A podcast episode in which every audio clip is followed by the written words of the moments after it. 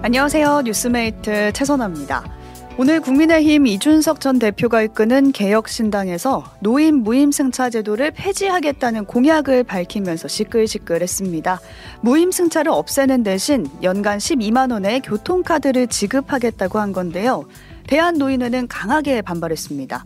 노인에 대한 우대는커녕 학대하는 주장이라면서 신당이 아니라 패륜아 정당을 만들겠다는 거라고 질타했고요.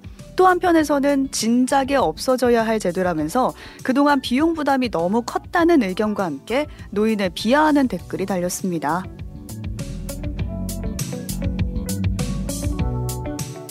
정책의 옳고 그름을 떠나 이 공약으로 인해 세대가 반으로 쫙 갈라지는 모습 안타깝지 않을 수 없습니다. 논쟁적인 주제라는 걸 모르지 않았을 텐데 더 신중히 세심히 접근했으면 어땠을까 하는 아쉬움이 남습니다. 여러분의 생각은 어떤지 보내주세요. 단문 50원, 장문 100원의 정보 이용료가 되는 문자 샵1212 또는 레인보우 앱 유튜브로 참여하실 수 있습니다. 2024년 1월 18일 목요일 오뜨밀 라이브 시작합니다. Thank you.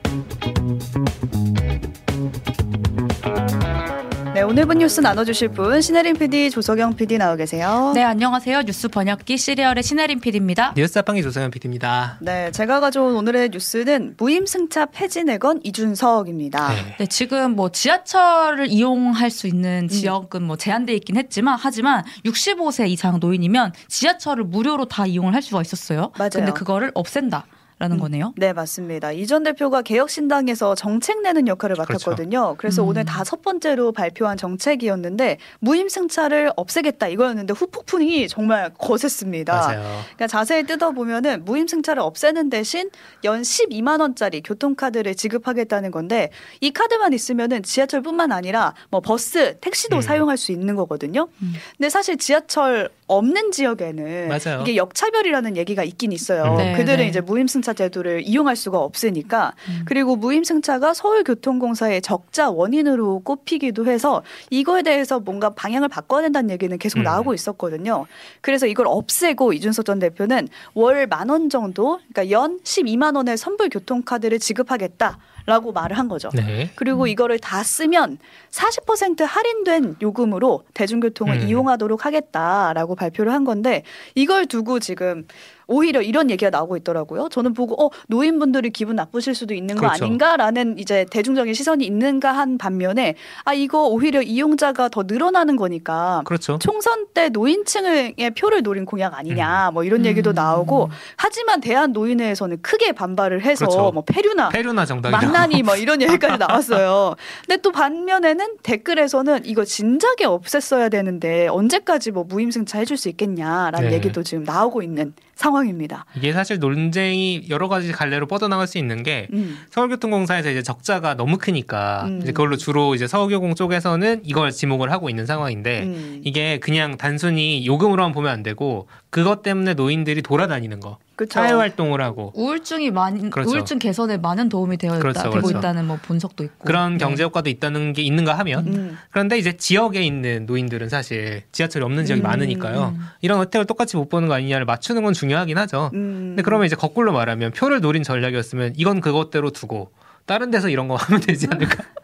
라는 생각이 들기도 음. 하는데 네, 혜택이 없는 기준이 다르죠. 네, 의견이 정말 많이 나오고 있거든요. 맞아요. 저는 제일 먼저 든 생각은 OECD 노인 빈곤율 1위가 우리나라다. 맞아요. 이 얘기를 항상 많이 해왔는데 그들한테 이동권을 보장해주는 게 이 제도다라는 말도 있었거든요. 음. 근데 만약에 그게 아니라면 이게 돈이 너무 많이 들어간다면 그렇죠. 뭐 연령을 올려라. 조금 조정하든지. 어, 뭐 70세 이상으로 올려라 이런 얘기도 있었고 부분적으로 조정을 해야 된다는 여러 의견이 있었는데 네. 이제 이번에는 폐지가 나왔기 때문에 그렇죠. 여기에 대한 찬반이 근데 음. 굉장히 많이 나오더라고요. 아마 그 뭔가 스무스하게 점차적으로 뭔가 하는 제도를 내놨으면은 논란이 안 됐겠죠. 그렇죠, 그렇죠. 이것은 사실 관심이 필요하기 때문에 음. 정당들 입장에서는 특히 음. 신당이잖아요. 센 공약을 내놔야 음. 사실 주목을 받는다.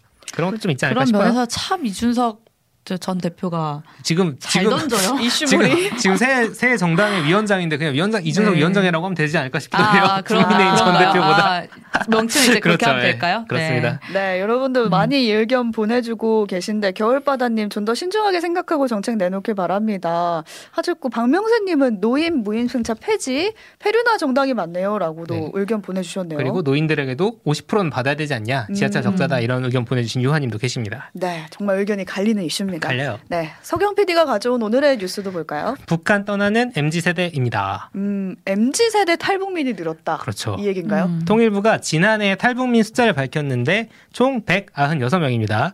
그 전해에는 63명, 그 전에는 67명이었으니까 아 반대네요. 2021년에 63명, 음. 2022년에 67명이었으니까 엄청 늘어난 거예요. 갑자기 늘었네요. 거의 3배 늘어난 거죠. 음. 그런데 이 100, 196명 중에 네. 절반이 넘는 99명이 2030. 네. 그러니까 MZ 세대라고 합니다. 그러니까 이게 좀 뉴스가 되는 건 그 전까지는 2030 비율이 좀 그렇죠. 적었나요? 네, 기존 기사들을 보면 정확하게 이렇게 통계를 나눠서 나오는 음. 기사가 많지는 않더라고요. 음. 통일부 관계자 말에 따르면은 2030 비율이 점점점 계속 늘어나고 있다. 음. 이제 그건 확인이 된 것 같고요. 올해 같은 경우에는 기존보다 이제 외교관이나 유학생 이런 엘리트 출신도 어, 늘었다고 하는데 어.